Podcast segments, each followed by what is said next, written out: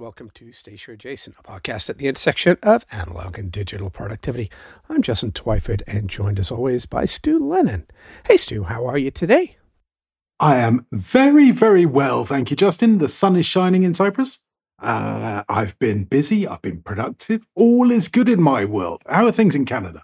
I just got up, so I haven't been productive. I haven't been busy, but the sun is still shining, and I had to close my blinds so I don't get blinded. It's, this sun thing is weird. Well, it's a side effect of summer. Yeah, it comes in because we don't have a lot of neighbors or buildings. It, it comes right up over the horizon, straight in all of the windows here. So it makes the place a little hot in the morning till the sun goes over in, in the evening. It's the sun thing, Stu. It's it's it's amazing how quickly one gets used to the hot temperatures. Yep. You know, I've I've listened to you for years talking about Cyprus and oh, it's a bit cold. Um, we were out last night, 29 degrees, 7:30 or so, trying to take dog for a walk, and it was wow, it was decidedly oh, it's lovely and cool, isn't it? Um, yeah, we have become so so used to this heat. It's uh, quite funny. I'm not looking forward to the days of long pants again. I don't know where they are anymore. well, and indeed the days of winter, because your winter's pretty extreme as well, I seem to remember. Shh, shh, shh, shh. We don't talk about that. Winter is a four letter word on this podcast. Oh, well, I will not use the W word again. Thank you. All right. So, what's new and exciting in the world of Stu? Uh, well, I mean, in terms of follow up, the the pens uh, finally, finally got to Sweden. Uh, so Martin, who'd uh, written into stationery adjacent, I think, um, or perhaps came to my email. I'm not sure which. No, Twitter. That's how it happened. Twitter. Uh, I sent him a, a, pen or two, and you know a few bits and pieces, and he seems genuinely pleased with them. So that's nice. I, I get a little bit of that sort of feel good, which I know you've had quite a lot of that feel good. What's what's been happening in the world of Twyford? Well, first off, the North American people either haven't yet received their packages or aren't happy about them because I haven't heard anything. So hmm. I'm not sure yet. Hopefully, it's just uh, the mail is slow. Um, I did I did something silly the other day, Stu. What was that? I took I took took one for the team. I ordered the Lamy Neopen. I see. That we talked about last week, week before. Mm-hmm. The Lamy one that uh, will analyze your handwriting and digitize it. I don't know. I'm curious though. It it kind of would solve some problems if it actually works. Mm-hmm. So I figured I'd take one for the team. We'll see. Okay. Well, I mean, I, I would say we could compare with the Moleskine version. Uh, but the Moleskine version, if it still is in my possession, is in a garage in England. In what might be termed deep storage. Because ah. it, it didn't impress me that that much. Hmm. That's likely good for its internal battery, I'm sure. I'm sure it'll be excellent. Uh, winters in England. Hey, no worries. Everything's fine. Yeah, southern England's very mild down there. Don't you worry. Mm. Yeah, England keeps getting hot too. Everybody will be in shorts. It'll be the new look when you go into the office. Absolutely. Offices.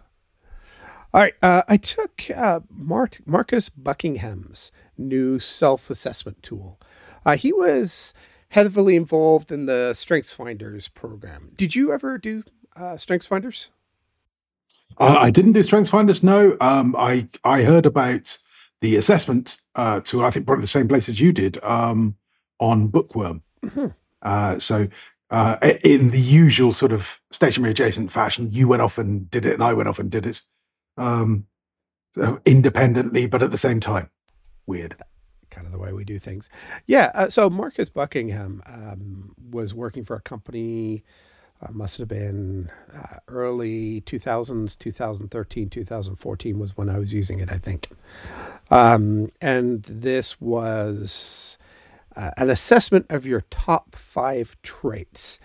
And it was excellent. I did it with my team that I was working with at that point uh, I had everybody go through that, and we sat down and we tried to guess who had what traits. What it really did was it showed sort of the type of communicator, the type of personality that you were. So you could find people that uh, were the uh, what do they call them? The the quick go people. You know, they would just go ahead and do it. The other ones that needed all the information. But what it did is it doing this as a process within the team really helped to let everybody understand how everybody else worked and communicated and tailored their communication for it. So it's actually one of the best programs I'd kind of invested in myself. So I was pretty excited that he's got a new book out, uh, which I didn't put a link in the show notes because I'm bad, uh, but it goes to a a new uh, website that he's got a new self assessment tool. Uh, I'll have the links in the show notes for everybody uh, because, oh, yeah, there it is. Uh, the Gift of Standout is called by Marcus Buckingham. And you could take this for free online. Uh, so I thought I would try it and see what I came up with. And then I sent it over to you, and you, and you said, yeah, I've done the same. So interestingly, uh, my top two roles are a teacher and an equalizer which is interesting. People are your project and your product. You instinctively develop people, and you tend to do it by bringing method and process and accountability to what you do. I mean, just in the first uh, sentence, they kind of nailed it with me. Uh, so that, uh, you know, they they kind of point to uh, structure for me I feel that structure supports growth rather than hinders it. So I'm always looking to build systems, which may come in handy today when we talk about our, our topic of the day. But uh, it's really a, an interesting part for me to look at that and see that, you know, I, I like to build these systems and that I like to train people. I guess it explains why I do my part of the podcast. Um, it's kind of interesting and pretty on point for me. So I, I was kind of interested in uh, what you thought yours results were, Stu. Were they indicative of you? Were they on target, off target? Well, uh, well, well, first of all, I've, I've got to say I'm disappointed because when I, I read that your roles were teacher and equalizer, mm-hmm. I thought, okay, so this is someone who teaches. Um, but then if, if the person's done up to scratch, you just shoot them. Oh, I mean, that's what Edward Woodward used to do as the equalizer. Just go around and kill people. Hey, I live I live out in rural Canada now. Uh, that is probably a possibility up here. well, I think he was doing it on the mean streets of oh I don't know New York, Chicago. Depends which series you're watching, I guess. Um, uh, well, I came out as uh, also as a teacher. Um, uh, funnily enough, and also as a, a provider, so provider and teacher. Uh, you're an investor. Your currency is people. You believe in the amazing potential of those you meet. You never stop considering what more you can do to support their growth and development. You care so much about your impact on those you serve that you constantly find ways to hone your craft, increase your knowledge, advance your qualification. Look, I used to run a training company. So, yeah, there's definitely quite a lot of that you know, developing of people is central to what I've done throughout my career. Um, I've always found because I used to run, uh, I didn't design any, let's not get started on that, but I used to run various tools like this. So, one that was very, very big when I was uh, in practice was by a company called Belbin. Personality Factor was another one. Uh, was it called the 16PF? I think 16PF. Um, uh, a whole load of different tools, similar sort of methodology where they ask you questions and, and get you to give you rapid fire answers, uh, and then sort of assess your strengths from them. And I think they're very, very useful. My one observation would be that they tend to reflect your current position because um, you know every every finance director was once a barista or a um, layabout student You know, we we all have uh, a journey that we go on through life, and certainly my personality tests when uh, I was uh, in a CEO or COO role were um, uh, along the lines of this guy's a psychopath. Don't get the wrong side of him. Um, when I was running a training company, I was doing a lot of tr- delivery of training. I, you know, I was very, very cuddly and similar to this, you know, lots of people type skills or development of people, communication, that type of thing. Uh, right now, the businesses that I run are uh, I hate to use the term, but lifestyle businesses. I'm not driven to grow them and grow them and grow them. I don't want my consultancy to have lots of consultants. Uh, it, you know, it's a, it's a, a vehicle for me. Um, and so I don't need to be that sort of bottom line oriented and all of the things that you put on your LinkedIn profile. Um, so yeah, I, th- I, think these things are very, very useful, um, particularly when you don't have to pay for them, um, and you can, you know, you can you can take them and go, okay, so what, what is this saying? Uh, and as you get a little bit older, I'm sure you looked at questions and thought, hmm, I know what will happen if I answer this question that way. um, you know, there are some little bear traps set there. Um, but yeah, I think it's a it's a really good tool. I think it's probably fairly accurate of, of how I am uh, at the moment. Yeah, definitely. Hmm. I, I, thought it was spot on for me. Um, you know, and your currency is people. Stu, what was your uh, your industry for the longest time? It's definitely got you nailed, hasn't it? Uh, my people are currency. I mean, that's that's perhaps the other way of looking at it. I can see echoes of Sean in there somewhere. no, uh, it's it's kind of cool. I found it. Uh, it took me 10, 15 minutes to go yeah. through and answer the questions on it. It just gives you a little bit of, hey, this is how you're answering questions at the moment, and this is what your top traits are. As I say, I, am not a huge fan of some of these. Some of these are like, okay, what do you do with that? Uh, having gone through Strength Finders with mm. this gentleman before, um, I was willing to take that investment. And I, I, don't think it taught me anything new, but it certainly, um, you know, helped me think of just how I am and uh, a reality check, I think, a touch point for is this really who I am right now? And are you going to read the book? I'm not sure. I've got a few other books on the go at the moment. Um, he did two books over Strength Finders. One was sort of the Strength Finder program itself, mm-hmm. and then they did a uh, Discover Your Strengths, which was uh, by Marcus Buckingham. Uh, and that was very good. It was really on how to analyze the results. So there, there may be some value in actually reading the book and looking at this and going, okay, what does that tell me about the results and what does it really say. I think at this point in my life, I'm a bit like you, to. I've probably done a lot of these different tests and mm. personality types and stuff like that. So it's, um, you know, not something that I need to do. And largely this fits in with uh, how I feel myself to be. So I'm not sure there would be a lot of value gained in it.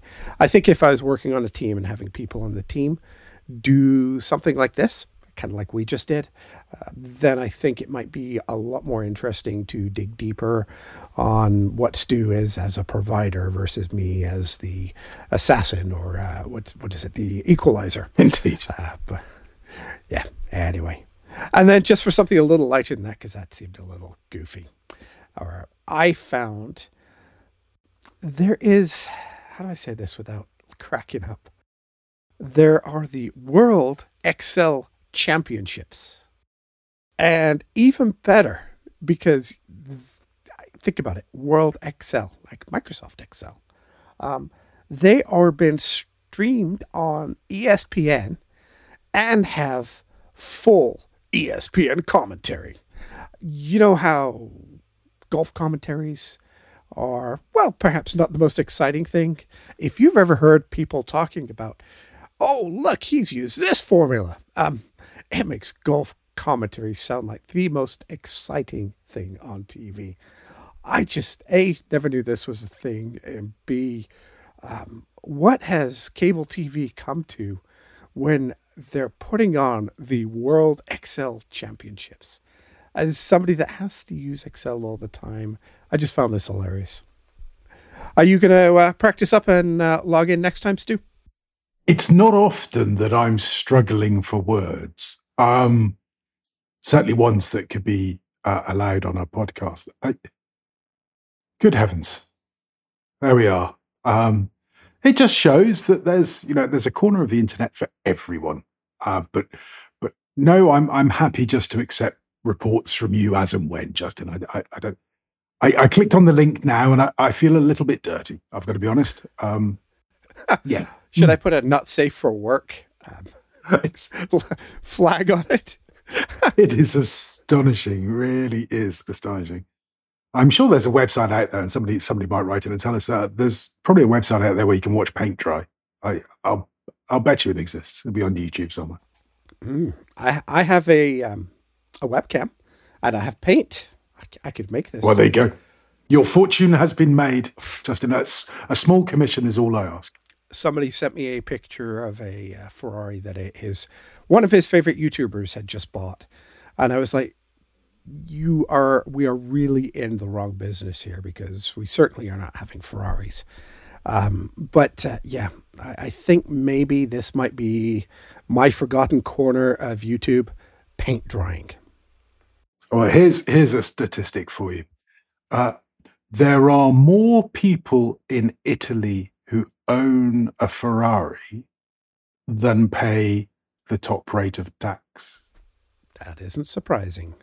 And if you compare those numbers, uh, you would imagine it impossible to own a Ferrari without being a top rate taxpayer. But there you go. Mm. If you can afford the maintenance on them, you're fine. That's the big problem with those. But anyway, let's move on. Uh, what is your tool of the week? Uh, the, my tool of the week this week, uh, morning routine. Uh, something very straightforward and simple. I've I sort of turned away. I I got turned off by streaks. The idea of streaks and oh, I've got to close this ring and close that ring. And I think everybody knows that there's a, a possible sort of negative effect that those can have upon you because you can get obsessed with them, you can get overly concerned about them, whereas actually all they're trying to do is positively reinforce a behavior change that you're trying to make. Uh, and you can forget the behavior change. So uh, the, the one that people know is that go on to uh, the internet and ask how you can cheat your Apple rings. And you know that you'll find thousands of tips of how you can do it so you don't lose that streak. You know, how do you keep your streak if you're flying internationally? How do you do this? How do you do that? There are ways and means. Um, so I sort of abandoned a lot of those things and ended up, therefore, being a little bit disjointed in the morning. So um, I like to try and meditate every day. And the best way of, of achieving a habit like that is to try and sort of fix it to a point in the day. And so um, I've, I've been constructing, uh, as we will get to later, a sort of way of um, prompting myself into a morning routine. And I've been doing it for a week or two now. And it's, it's, I'm doing really well. I'm very pleased. It's sort of happening. I'm getting the effects that I wanted. I'm pleased. Um, one little thing that concerns me is that my leg is, uh, you know, the famous Stu septic leg is, uh, is healing. And so soon I will be back onto the golf course, um, which tends to make a complete mess of my schedule, particularly my morning routine. So, um, wondering how I'm going to make all of that work. Anyway, what's your tool of the week? Hmm. I was just thinking about yours and the hmm. meditating part. Uh, my dog has stolen my meditation cushion. I have a zabuton on the floor with a bolster, and that has become my dog's favorite perch now. So, despite the fact she's got a large, comfy bed with all of her toys on the other side of the room, she comes into my office and sits on my meditation mat, uh, therefore making meditation even more difficult. So, uh, I I need a plan as well. Sit sit in the dog bed. Okay, my my daughter would love that. Um, I'm not sure I would. Anyway, let's talk about my stuff. Uh, oh boy, what ha- uh, uh, impacted, we're going to go with the word impacted, my productivity this week? Other people's schedules very negatively impacted mine. I had two appointments, phone calls that I had to deal with some business stuff the other day. And shortly before each one, they texted me and said, Oh, can I postpone it? Oh, can we do this later? And as someone who's a nerd, a productivity nerd, who plans my day around these meetings, and I'm the kind of person that I, I, I don't go to a meeting if you know. We, Stu and I have talked about this a little bit. Um, if Stu, if you want to get a meeting with Stu, you better tell Stu what we're talking about. Uh, I'm very much the same way if we're setting up a meeting, I want to know what it is that we're talking about, what the agenda is, and I'm actually going to come prepared for that meeting. So there was me having done my prep, having scheduled my day around that, having got my work blocks, and other people just, well, do their own stuff. Uh, I found this very frustrating, and it certainly uh, affected my mood and sort of my rescheduling for the productivity. And, you know, I, again, I know I'm in a very privileged position where this kind of stuff can bother me, but Stu, have you got any tips on how not to rip somebody's head off when they delay you? Because that was kind of the mood I was in. Uh, well, I mean, my first answer was bill him, uh, send them an invoice. Mm. So uh, my my rack rate is two thousand five hundred pounds a day, or any part of a day uh, used. So I would send them a bill for two thousand five hundred pounds. Hmm. I wonder if I could do that. That that tends to get their attention. they won't pay it, but it does get their attention. Um, and you know, it it allows you to open that conversation and say, "Look, I've put time into planning this. Uh, I've done my preparation because I'm a professional, and the reason you want to talk to me is because I'm a professional. I've put time aside. You've, for whatever reason, not been able to meet meet that commitment, which has therefore meant that my day has been disrupted. You, you can't do that sort of thing.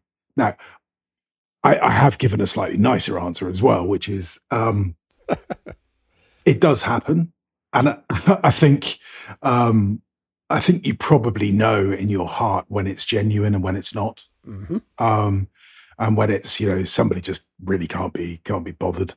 Um, that is infuriating, and that's where I would seriously consider billing them, or um, that that famous one of um, just fire a client. Um, clients get really surprised when that happens. I've done it twice um, with consultancy clients, and I've just said to them, I've said, look, um, the way that I work and the way that you work is incompatible. So uh, let's shake hands now and part. And and they go, no, no, look, sorry, no, I've just been. And I go, sorry, this isn't a discussion. You've stood me up twice. That's it. it's over. Goodbye. Um, not everybody is in that privileged position, and I think what you have to do is is sort of um, you know get get very zen about this, very Buddhist about the whole thing, and say, look, oh look, I've been given the gift of two slots, whether they be half an hour, an hour, or whatever. Um, I'm going to go and take a walk in nature, listen to running water, any of those hippie, dippy, positive psychology stuff. It's it's true. We are really busy, and if you suddenly get half an hour, then maybe it's a good idea to go and make your other half a coffee, or um, or use that time for something fun. You know, which for you know Justin and I might be nerding out on setup, or uh, for Justin it might be uh, working with his with his task manager. Who knows? Um, for me, it would be heaven knows what. Um, but yeah, you just have to sort of try and not let it impact you so badly. Frame it as, oh, here's a gift of a of a half hour that I can do what I wish with. Uh, but I agree with you; it is absolutely infuriating, particularly when you know that it's not a genuine. Like, some, life happens to people mm-hmm. just as it happens to us. That's fine. I, I don't think you have a problem with that, or I have a problem with that. But you also know when people are going, do you know what? I, I can't be, I can't be bothered, and I'd just rather do this some other time. And you just think that's that's rude, pure and simple. Yeah, I don't think I could fire these two. Uh, they're in sort of the jobby job, and uh, you know, there's one of them is in a position of ownership, which never helps. But Uh-huh. yeah, uh, two in a day was a little tough, and it, it wasn't necessarily the gift of the half hour. It was the frustration of rescheduling my day because Sure. here, you know, we talked about it last week for the calendars. I go through and I've got my calendars and then I block schedule my day around that. Now, all of a sudden, where I had this now two hour block, I've now got a half hour block, a meeting for half an hour, and then an hour afterwards. And, that, and that's, that takes away my productivity and it takes away the plan that I had and eh, made me grumpy. Context shifting yeah, is really, really hard. Yeah, and uh, I I feel for anybody that's in a real office that has to deal with Zoom calls and committees and all that junk. Um, yeah, it was. I, I tell you, I was. You know, the the one problem I have, and I know you're not drinking, but uh, I'm I'm still fighting that uh, that battle for both of us.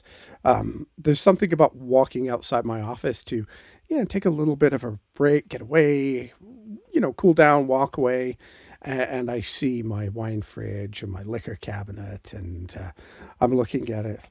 Ten o'clock in the it's it's it, it's drinking time at Stu's. Maybe I should have one for Stu. exactly. There you go. I, I, I didn't, of course. Uh, you know, I'm, I'm certainly not that, but uh, yeah, you know, that temptation of just walking out and seeing that and going, you know what, screw it, I'm just going to start drinking today. I'm going to have one of those days. You remember when you were young, Stu, and you just kind of did those crazy things? Uh, yes. Ah, we're too old for that now. I'd pay for that all week, but uh, the idea is still there. I, I always took the precaution of taking the boss with me. That, that was how I made that work. Um, but yes, like, you, you've got to you've got to say you've got to do that. You've got to walk out of the office, perhaps not to the wine fridge, but you know, go play with Coco for a bit and chill out and uh, just put it down to being old and grumpy, I guess. I do that part very well, don't I, Stu? All right. What are you writing with this week? Uh, this week I have uh, a trinity of Pelikan. So um, I've got, um, you know, a, a, a big one, medium one, and a little one. So the big one is the uh, Souverän M805 uh, Blue Dunes. Lovely. Um, uh, we've put a link in the show notes, which is for a fine nib. Obviously, that's not what I'm using. I've got a broad, uh, which has got my Diamine blue black in it. Uh, then I have the Pelikan M600 Vibrant Orange, which is a limited edition. It's a beautiful pen um, with uh, the Les Gibson Honeyburst. Uh, lovely, lovely ink from Diamine as well. Uh, and then uh, I have the little baby Pelikan M205 Star Ruby, which is a very sort of ruby pinkish sort of color uh, with the accompanying Pelikan ink Star Ruby. Hmm. Absolutely beautiful set of pens. Very different from the Japanese nibs that I was using last week. Uh, these are, you know, broad, broad. They'd be way too big for you, I would have thought. Uh, the Star Ruby is a steel, I'm going to say medium. So you could probably just about cope with that. But the the, the gold broads that are on the uh, the other ones mm, be be a bit sort of fat for you, I would say. Hmm. Uh, speaking of Pelikan, uh, I know by the time this hits, it's probably going to be too late. Um, do you, have you ever been to one of the Pelikan hubs that they do, or used to do, and are now starting up again this year? No, I haven't. I hosted the last one in Vancouver, which was really cool. 60 people uh, from the fountain pen community came out to an Irish uh, whiskey bar that I'd picked downtown. We got a room for ourselves. It was just a real blast. But um, I put in, I'm not sure if it'll happen because you need a certain number of people, but I've been Mm. uh, heavily promoting on the interwebs uh, that I've put in for one of the local cities uh, that I would organize a Pelikan Hub should people ever uh, be interested and live out this way. Because, as I said, there's not even a stationery store near me, but uh, I figured there's got to be a few people. I've I've connected with a couple already, so you never know. Maybe there will be a local fountain pen club uh, in the area if I'm if I'm lucky. Very cool. Why not? I figure I got to meet people, Stu. I work from home and uh, I don't go anywhere, so I don't know anybody locally apart from you know my neighbors as I walk around with Coco. So I have to do something to meet people, and pen people tend to be good people. Yep, I'd agree with that. Sounds like a cracking idea. Talking of which, what are you using this week? All right, I'm I'm actually really boring again. For the second week in a row, I have no new pens and ink. I'm still rocking the Visconti, the Lamy Dialogue, the Leonardo, and the Diplomat Aero. And you know what's still on my desk, Stu? After a week and a bit, Uh, no. the almighty Bic. The cheapest pen I possibly own has now got a privileged place on my computer desk where no pens shall live. Uh, and I've been writing with it all week, and it's absolutely lovely. I forgot how much I loved this pen until I found it, and oh my god, I'm still rocking it. So, yeah, I'm crazy. I know uh, all the expensive pens, and this is this is the one that I'm reaching for. there is something nice about a little pop cap that you can just throw off and take a note and not have to unscrew and worry about your ink flow. It, it just it just works, Stu. It's it's crazy. I don't know. I don't think I'm going to go deep down that uh, hole, but it's it's kind of nice to have as an option once in a while. Why not? There's room for every pen. Mm. All right, should we get into the meat of the show? I know you've been excited to get into this. Task management. managing tasks. Uh, we we talked about this a little bit last week, and uh, I I wrote a book. Um, just a couple of little notes that uh, I had some thoughts on task managers.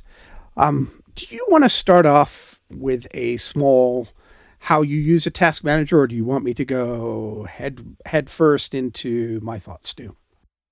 Well, look, I think your expertise is probably what uh, the listener needs to hear. So you lead us off, and I'll, I'll occasionally interrupt you. All right, sounds good. So managing tasks. This a task manager comes back to David Allen. I think if you've listened to the show for any length of time, you know this gentleman. Uh, getting things done, GTD, was sort of the change for a lot of us in the early 2000s. But David Allen recommended a trusted system.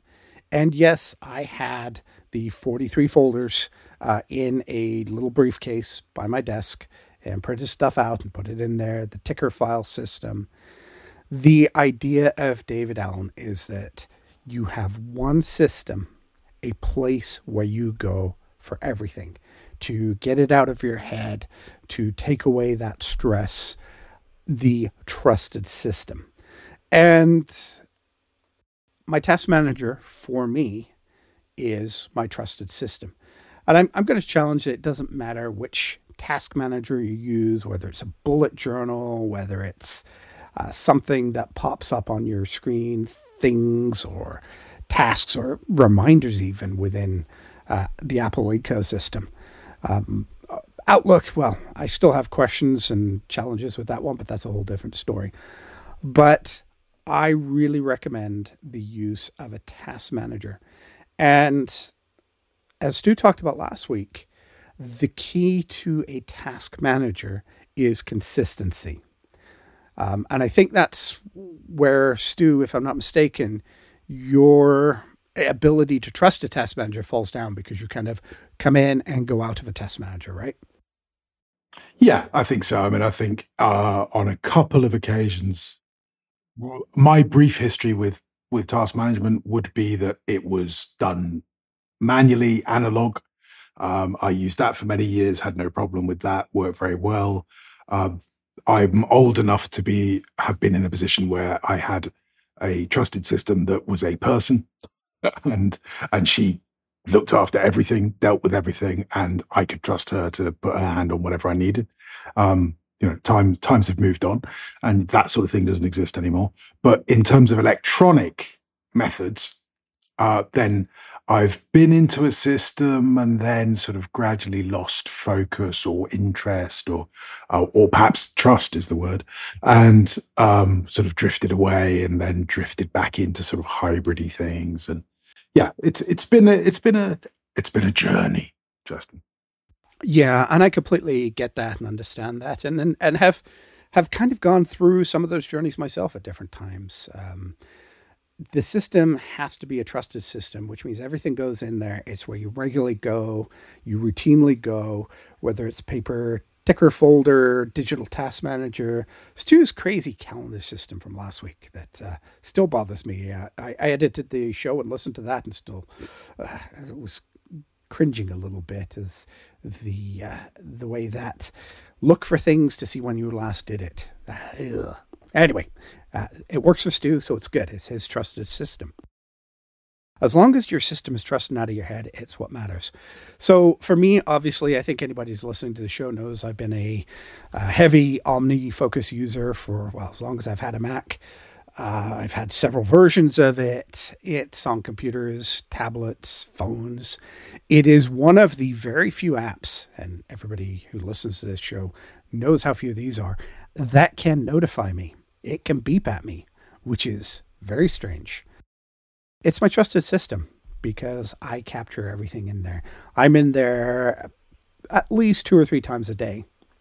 The reason I chose OmniFocus is for good or for evil, it is largely GTD based, at least until David Allen rewrote the book a few years back. Uh, so I want to share some thoughts on how I use my task manager because task managers, I think, like email can be evil places of distraction. You have it open and there's always something to do. There's always, you can always look in there and find the next thing. I believe that the best way to work with a task manager is to open it, to look at it, to make a note of what you've got to do. I, I've talked about it before. I use the analog uh, cards. That's where I prioritize my stuff, uh, prioritize my one thing, and then the next thing after that that will get prioritized just so I don't get an argument from Stu. um, I do not leave my task manager open throughout the day. And that's what I think an analog system, a blended system, can really be your friend here because otherwise it, it is just a distraction trap.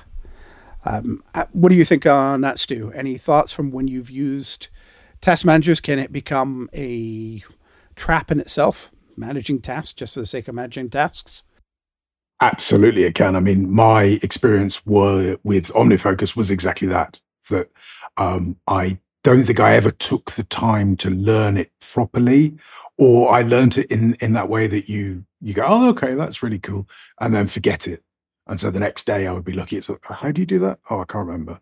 And I ended up spending so much time moving things around uh, Googling how to get a certain perspective set up, or uh, I, I don't think I ever really understood properly how it worked, and therefore spent an enormous amount of time uh, with sort of management of the system rather than using the system to prioritize the tasks that I needed to do in the real world.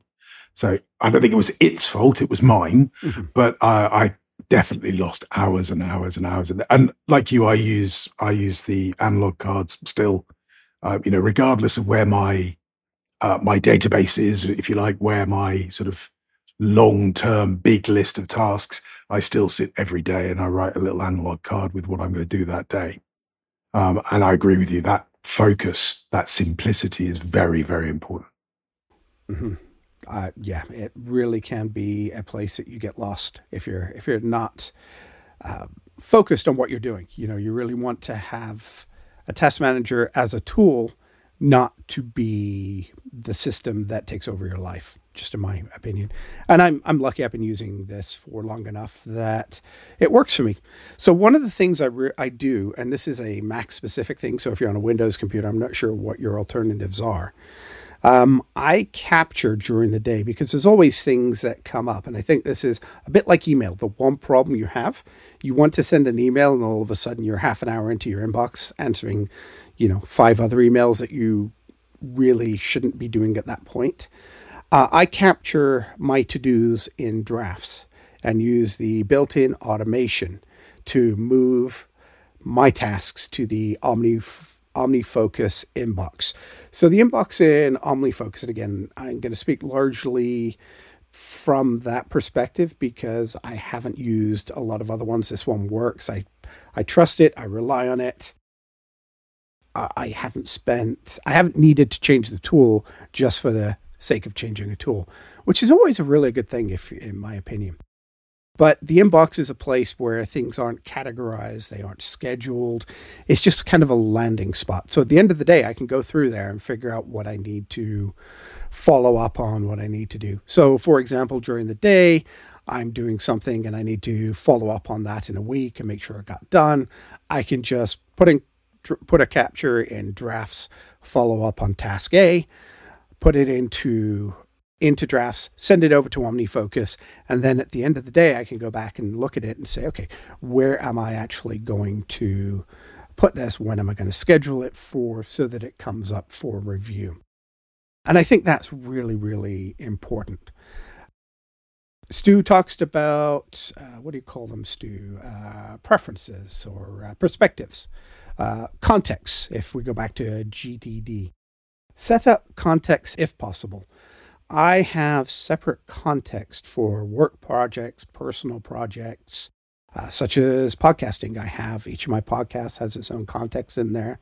Uh, I have a lot of stuff for things I need to do around the house and been able to focus that. So, all I'm going to do this morning is look at this business.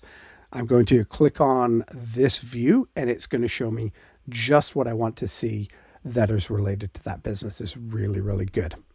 Uh, in OmniFocus is also a forecast. So I tend to use uh, due dates uh, on everything uh, and defer dates, which I'm not sure if most task managers have defer dates. Uh, do they do they have those now, Stu? Uh, they do. They use different uh, terminology. So um, due dates tend to be called deadlines by a lot of um, task managers, and so you have date and then deadline. Okay, but it comes down to the same thing, I think. Mm-hmm. So the due date is fairly straightforward. It's your deadline. This is a date that you want it to pop up and remind you that you need to get this done. The defer date is great. Um, Stu's log from last week, going back and looking at when he changed the batteries in the fire alarm, for example, are things that I do a little differently. I do them in Task Manager. I put them in a Task Manager and I use a, defer, a repeat and a defer date. So I will say, okay, every six months I want to change the batteries or check the batteries because I don't even have to change them in my smoke detectors. What I can do is put that in there and say, well, I don't even need to see that. I want to defer that until five months from now because there's no point in me looking at it for the next six months and having that cognitive load. In OmniFocus, that kind of takes them, they're still there, but they're shaded in the background. So you just overlook them because there's nothing actionable on it. Taxes are great because, you know, until you complete a year, you can't file your taxes. Um, those dates, there's no point me looking at that and having that cognitive load cluttering up my my to-do list if I can't do anything about it. So I've set up those with a lot of frequency, um, a lot of checks, you know, things that just remind me to go and, and do this and do that. I have a perspective called periodic activities. That includes things like, you know, checking the oil in my car, checking, uh, I start up the engines on all the outdoor stuff. You know, once a month I'll go out and start up my snowblower in the middle of 30 degree weather in the summer you know, weird things like that because they're preventative maintenance. I've got fridge filters in there, microwave filters, I've got my air conditioning service in there. Weird things like that that need to be done, can't be done. I don't see them. They're kind of deferred. They're they're shaded out so they're they're not cluttering up. And that that means that my my focus is every day used very very timely on things that are important and that are um, date driven and timely and very important and can really help you really get down to what's important because that's always the question, right? What's really important? You know, your insurance isn't that important until you forget to renew it and get a ticket for it. But it certainly seems like that when you're at that point. But you can't do anything about it for 12 months out of the year until the next time. So I, that is, I think, my biggest takeaway. Use dates, uh, use them sparingly, use repeats, put things in there, and go from there. Some things, projects, for example, you can use them if appropriate. Podcast processing, to me, is a refer- recurring project from recording to editing the sound to editing the actual uh, mix for the podcast to creating the show art, posting it up each step is important to finish that project. So I have repeating projects in there for Stationery Adjacent once a week. It pops up and gives me a list of subtasks, and they largely have to be done in that order in order to be complete. I don't use projects too often for singular work things, short term work things. For example, uh, posting the podcast to the internet.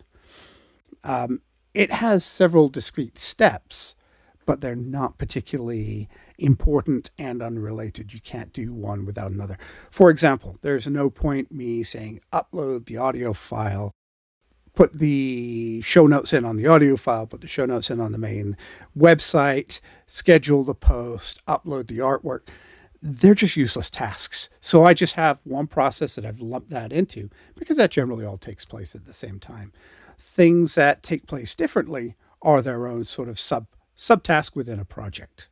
Does that make sense to you? Yep. So far, so good. All right. Uh, so be as specific as needed, but not too limiting and task driven.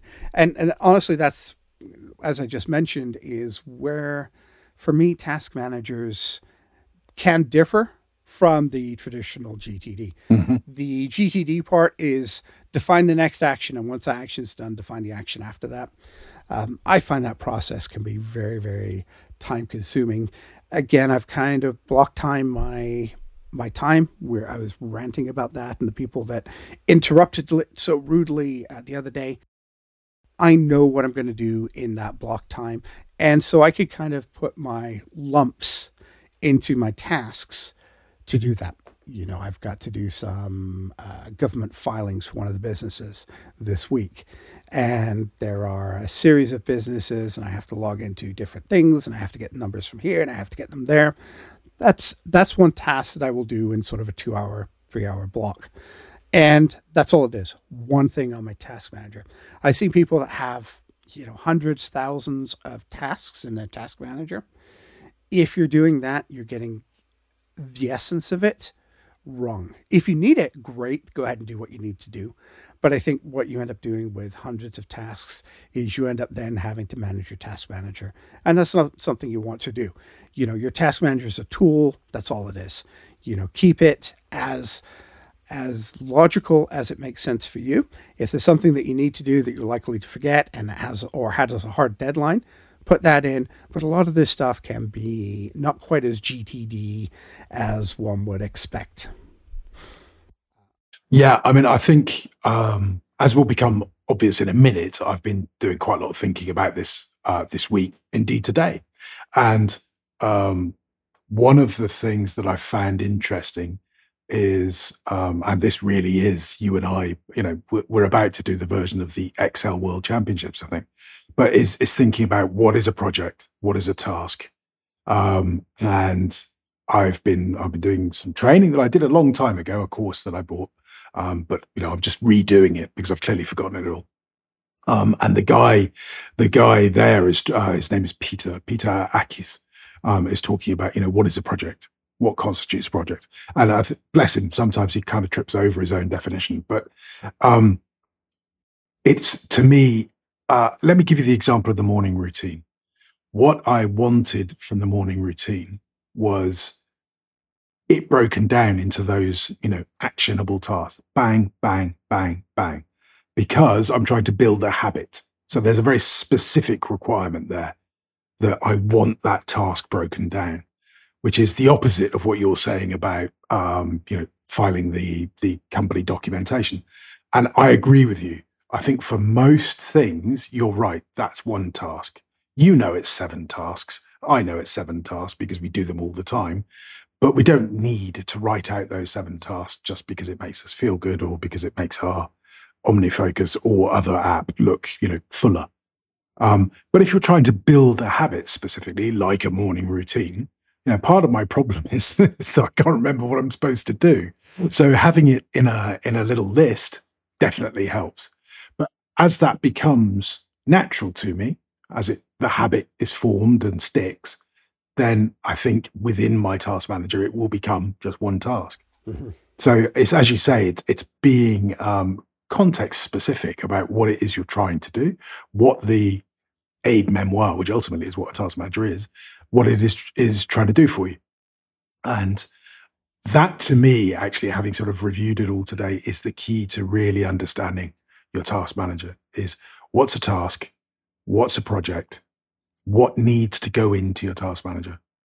So, um, you know, I don't need to put into my task manager, walk the dogs. Mm-hmm. Because believe me, I get up in the morning and the dogs let me know it's time to go for a walk. There, there is no danger of me forgetting that that information, and it is a habit. It's something I do every day. And I think my problem in the past was that I, I perhaps believed the PR from from these companies, which is you know the more you put into the system, the more you rely upon it, which is very much you know comes from David Allen's book. Uh, the more useful you will find it. And so I was like, okay, so this is what I need to do every day. And, you know, to the extent of, you know, I need to go to the shower. Um, and, and that became unwieldy, silly. And I think, appealed to to everyone's natural um, tendency to to procrastinate through busy work. And look at this! I've got this amazing. I know exactly what's happening for the next year, but you haven't done any work, uh, and that's where I kind of got to. And I think the sort of customized, you know, brew your own system that you you recommend, I think is far more powerful. Mm-hmm. It's it's become sort of my you know my trusted system to go back to the opening comment. Um, we were just ta- you were just talking about uh, things to do in the morning. I still to this day have repeating tasks that show up Monday to Friday. For there are four items in my morning startup. There are four items in my evening start or evening shutdown. So before I or when I get to work, i.e., when I start up my computer, sit down here, I go through these four things. Now, they're obvious things. They could be one thing. Start up your morning. But I've learned that I've distilled, as, as Stu said, my list down to the the four key things.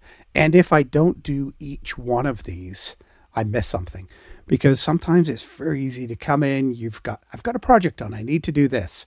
And then you miss something big. One of those things in the morning is to pick my top three things to accomplish. In the evening, my afternoon shutdown is actually to review and complete OmniFocus. And as, as silly as that actually sounds, it is really effective to have that. I'm do I need it? No, it's kind of second nature to me. But if I don't see it and I don't have to check it off in my review, I can miss things. And I've done that where something's come through in one of the things I need to review. And I just haven't bothered looking at it because big task, I'm motivated. I've got a four hour block. I'm just going to run at it. And I miss something. And so that's why I kind of have those in there just to remind myself to check on a couple of things before I start my day, uh, help in the planning process of what I'm going to do that day, and then certainly give myself feedback. Feedback on what I did. Did I do those things? Uh, what else needs to be done? Um, OmniFocus has a forecast view, which is basically a date list of everything that is due today. And that's honestly where I spend a lot of my time. Uh, and I do recommend that. Make sure whatever you've got, if you put dates on them for due dates, that you have something that will come up and show me sort of the way the next week of all the stuff I need to do. Because some things, you know, you you have a deadline on, but it's going to take more than five minutes to do that, which means you need to start a couple of days in advance. By reviewing your OmniFocus on a regular basis, you can really understand where things are and having a view where you can see sort of a week or two at a time, you're not going to miss any of those big things. The review. So, GTD.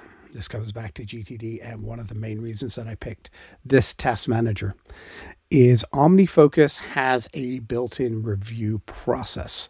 Uh, does yours have anything like that, Stu? What are you using, and uh, what have you tried? And does anything have a review process in it? Uh, well, yes and no. Let, let me come back to that in a second. I think, first of all, you explain how the review works. All right. So in OmniFocus, there is a review tab. And what that do, will do is take you through every task that you have open. Uh, you can see which ones you can't action on because they've been deferred. You can see everything that you do have dates for everything you don't have a date for is still in there as a thing to do. I have some generic content creation stuff in there. I kind of have one perspective in there where if I'm looking for an article to write, I keep some of my ideas. They're not date specific. I'm not that sort of YouTuber that needs to put this out on this date for this audience. They're just there as a think pad for me. So they don't show up when I'm looking at any of my date things. Uh, every periodic basis, I can go through those and see them. I can access them obviously going through uh, the projects that I've got set up or tags. Uh, OmniFocus 3 moved to tags, so you can add those if you use them. They're basically contexts for you. Uh, but the review is important. You go through, you look at everything, you adjust dates if you need to. Oh, this is coming up. I hadn't thought about that. I need to start thinking about that. Um, this date has changed. Something happened. Uh, you know, this filing date is now earlier. Whatever it is, you can figure it out then and there. And you can set up the period for that. The default is one week. So I have most of my things, particularly uh, the periodic stuff. I have a, a thing called do. So anything I have to do is in there. I have my work stuff and I've got my podcast stuff. And those tend to be something I can review weekly because I want to make sure that everything got done, checked out, and set up the next recurrence of that in most cases. I can have some task groups scheduled longer. For example, articles that I want to write. I only want to see those once a month because then I want to review them and think about them and do a little bit longer review. There's no point seeing those every week because if you see something too frequently, you just glance over it, ignore it, and click the OK button. Basically, you move on, right? You you get too much information. So you really only want to see the important things. And that's kind of the way that I work with OmniFocus and it, it was what sold me on the system and i continue to use it mine's set up so on a sunday i come to it and it will prompt me to do a weekly review and in fact i do actually have a little tag that says make sure you've done a weekly review uh, because hey i've got to have a task for that. Uh, and it's just so useful for me. Uh, how's that to work against your experience Stu uh, well i think the sort of um, the whole review perspective as um, a sort of standard uh, standard issue function, if you like, is I don't think it's unique to OmniFocus, but it's definitely close to unique. Um, there are ways of achieving that sort of prompting through the other ones, uh, but none of them that I've used anyway uh, do it naturally. Um, the the pro- possibly the closest is a one called uh, 2Do, which is uh, the number two do, uh, which is a it's quite a powerful app. Actually, it's in setup if you're if you're that way inclined. Um, it's very um, uh, GTD, so there's even a setting that you can sort of go, uh, you know, give me pure GTD with everything going to an inbox and all of that sort of jazz. Um, it's it's it's powerful but it's a little bit um, industrial. So it's not attractive on your device, particularly. It's a very cluttered interface. Uh, you look at it, or I look at it anyway, and go, "Oh wow, what what what the hell do I press here?" Um, so I looked at that one, um, and some very good reviews. Been around a long time. Uh, Federico Viticci was a big fan of 2Do for quite a long time. Uh, so that should give you some sort of inkling of what sort of app it is if, if Federico's into it. Um, what else? To Todoist is very well thought of, um, but you're essentially in web app world. Um, okay, I think it now has native apps, but they're not native. So native is the wrong word, but I think you know what I mean. Electron apps or something like that that run something like that. I think, yeah. Um, other ones that I've come across, TaskPaper. that's very a la mode at the moment. Uh, it's all markdown. It's very stripped back. Uh, and as long as you, you're sort of halfway to being a coder, then you'll be able to make it jump through all sorts of hoops and do amazing things using nothing but a markdown file. Um, but if you're me, then it, it's, I, you're just going to look at it and go, this looks like a list. Um, which you know is both its strength and its weakness, I guess. Um, then there's all the uh, the the notes apps that you know you and I have, have sort of touched on: Obsidian, Roam, Notion, Craft. All of those can be task managers. I'm I'm with David Sparks that they're they're okay task managers, but there are really good task managers out there. Use a task manager for task managing and a notes thing for notes. But again, that's probably just age. Um, Noteplan is another one worth looking at. That's in setup um, sort of combo. It you know it would turn you off because there's calendar notes hmm. uh, and task manager sort of all rolled into one there. Uh, well, I, I should say that in OmniFocus, I do see calendar tasks or ca- upcoming calendars in there as well. Sure. Yeah. Yeah. I, they, as far as I know, everyone has some sort of view to bring those together. Um, there's one called Good Notes, which is built on reminders. So uh, Apple's sort of generic inbuilt um, task manager is reminders, and it's I spent a few a few hours with it, and I really enjoyed it. Actually, um, it's it's got some advantages of being sort of baked into the system, so it works very well with the voice assistant, and it's more powerful than I'd imagined, um, and more powered than it was.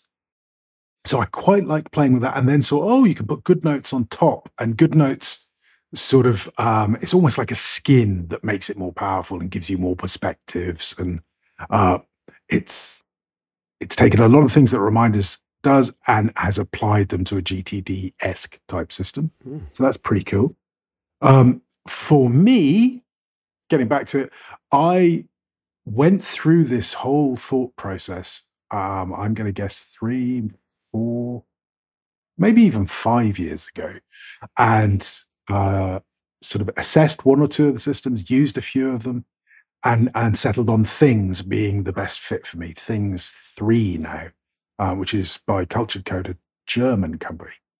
Um, and the reason I I like things is that it's simpler than OmniFocus, so I find it less intimidating. Mm-hmm. Um, it's its strength stroke weakness is that it's Apple only, won't work on anything else. So there's no web interface. Uh, it doesn't work on Android. Uh, it doesn't work on PCs. Oops. Um, that doesn't bother me. So I like the aesthetic of it. Um, I like the the sort of under the hood of it because it does most of the things that OmniFocus does, but mm-hmm. not so customizably uh, and not so much detail, um, which is probably going to work okay for me. So uh, what I've done is I have, as I said earlier, I've, I've, restarted a a sort of training course that I bought and went through uh, all those years ago. I think I probably went through it three years ago, something like that, um, from a guy called Peter Akkies, who's you know um, a, a, YouTube fellow um, who sells courses. Um, uh, in in the show notes, I think Justin will put there is a referral code if you are interested in doing it. Uh, he, he does a course in OmniFocus as well, mm-hmm. if you're that way inclined. Uh, 20% off. Um, and full disclosure, if you were to use that code, he would give me a credit to whatever I next want to spend money on with him. um, so it's not exactly putting cash into my pocket, but I'm sure there'll be something that he does that I want to pay him for. Um, I'm not particularly interested in 20% for me, but if it is something you're interested in, 20% for you is probably worthwhile because I think the course is a couple of hundred bucks. Mm. So uh, 20% is what, 40 $40 off. Um, yeah, things is, um, I, I think if you're an Apple user, is a less sort of intimidating, scary um, prospect than, than OmniFocus, but does largely the same things. The language is different. So if you look at your sort of morning startup, the way that I would achieve that best in things is it would be one task with a checklist. Um, I could do it as a project with multiple tasks. I know, you know, you can make all of those things repeat and recur and do all of those things. But the the organizational structure of things is different from from OmniFocus.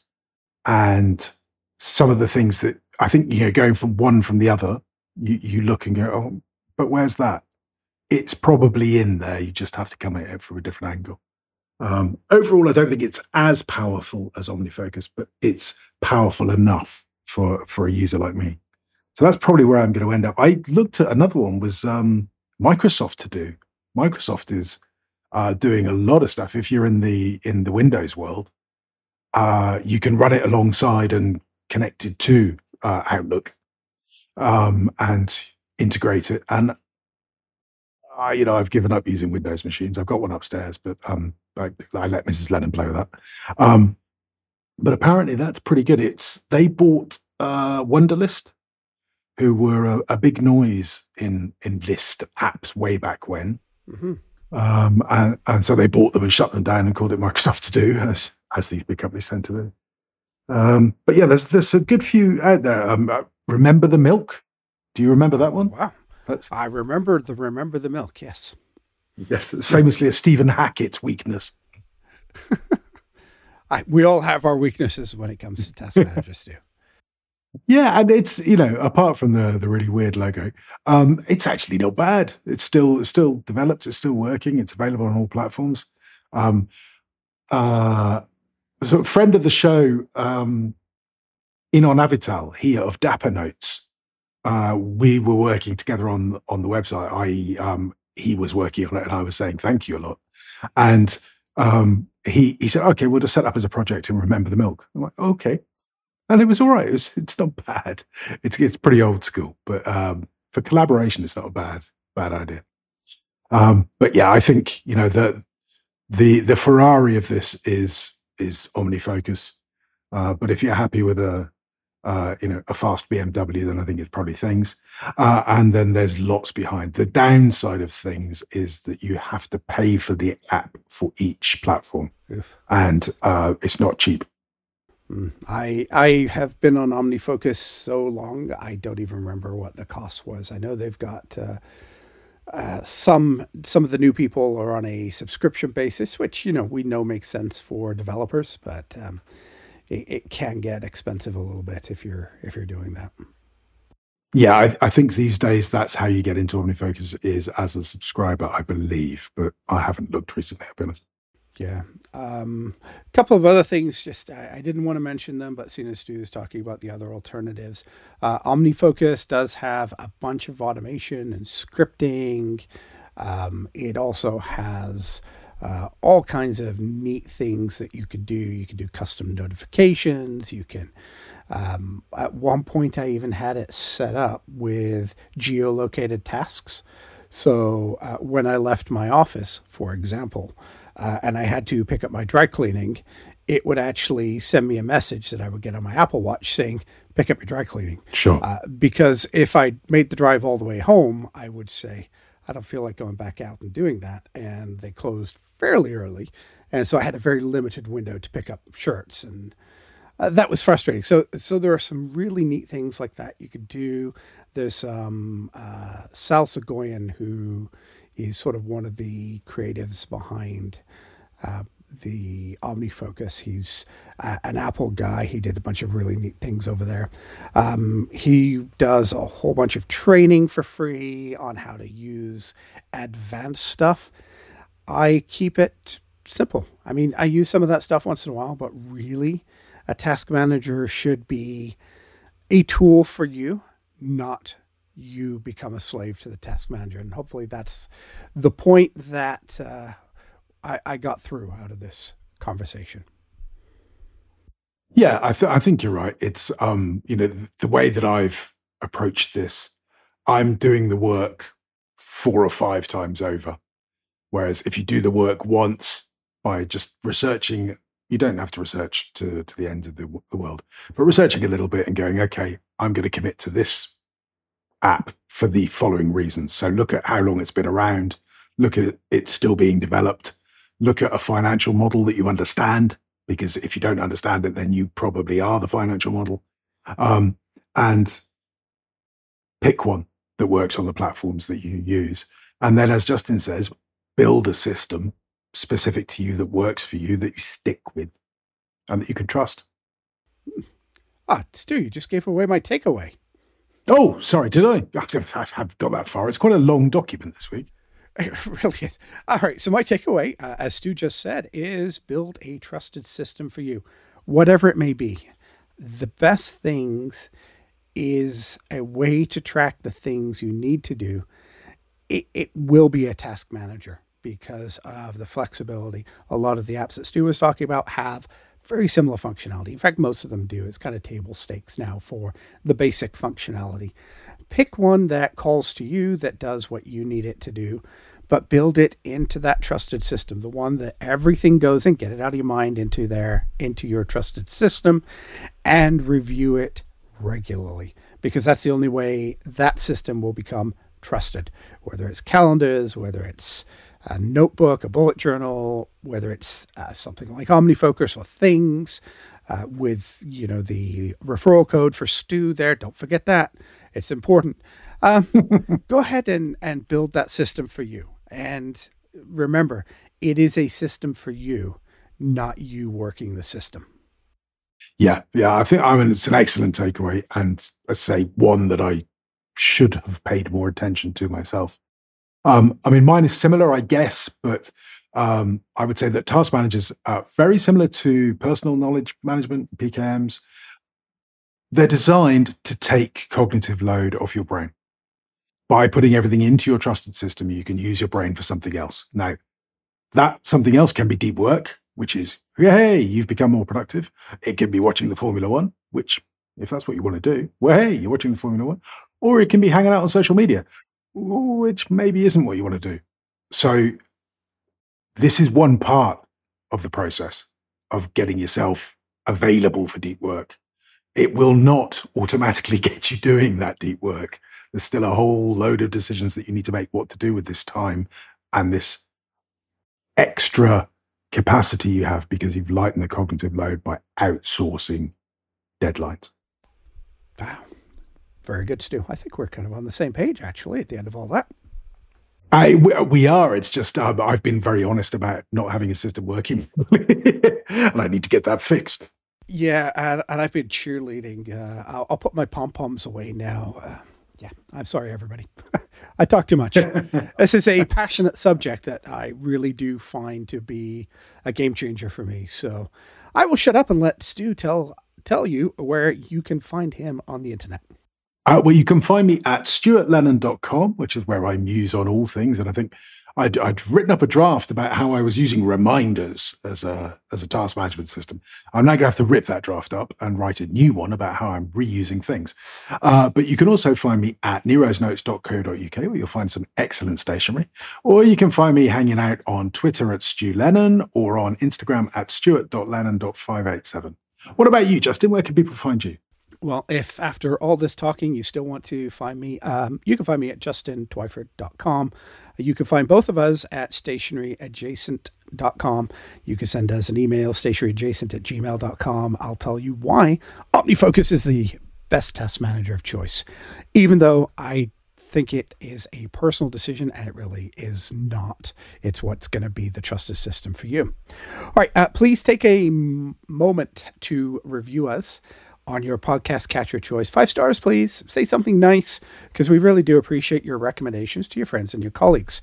Our next topic, I think this will be Stu talking instead of me, is going to be on managing notes. Until then, goodbye and stay productive. Yes.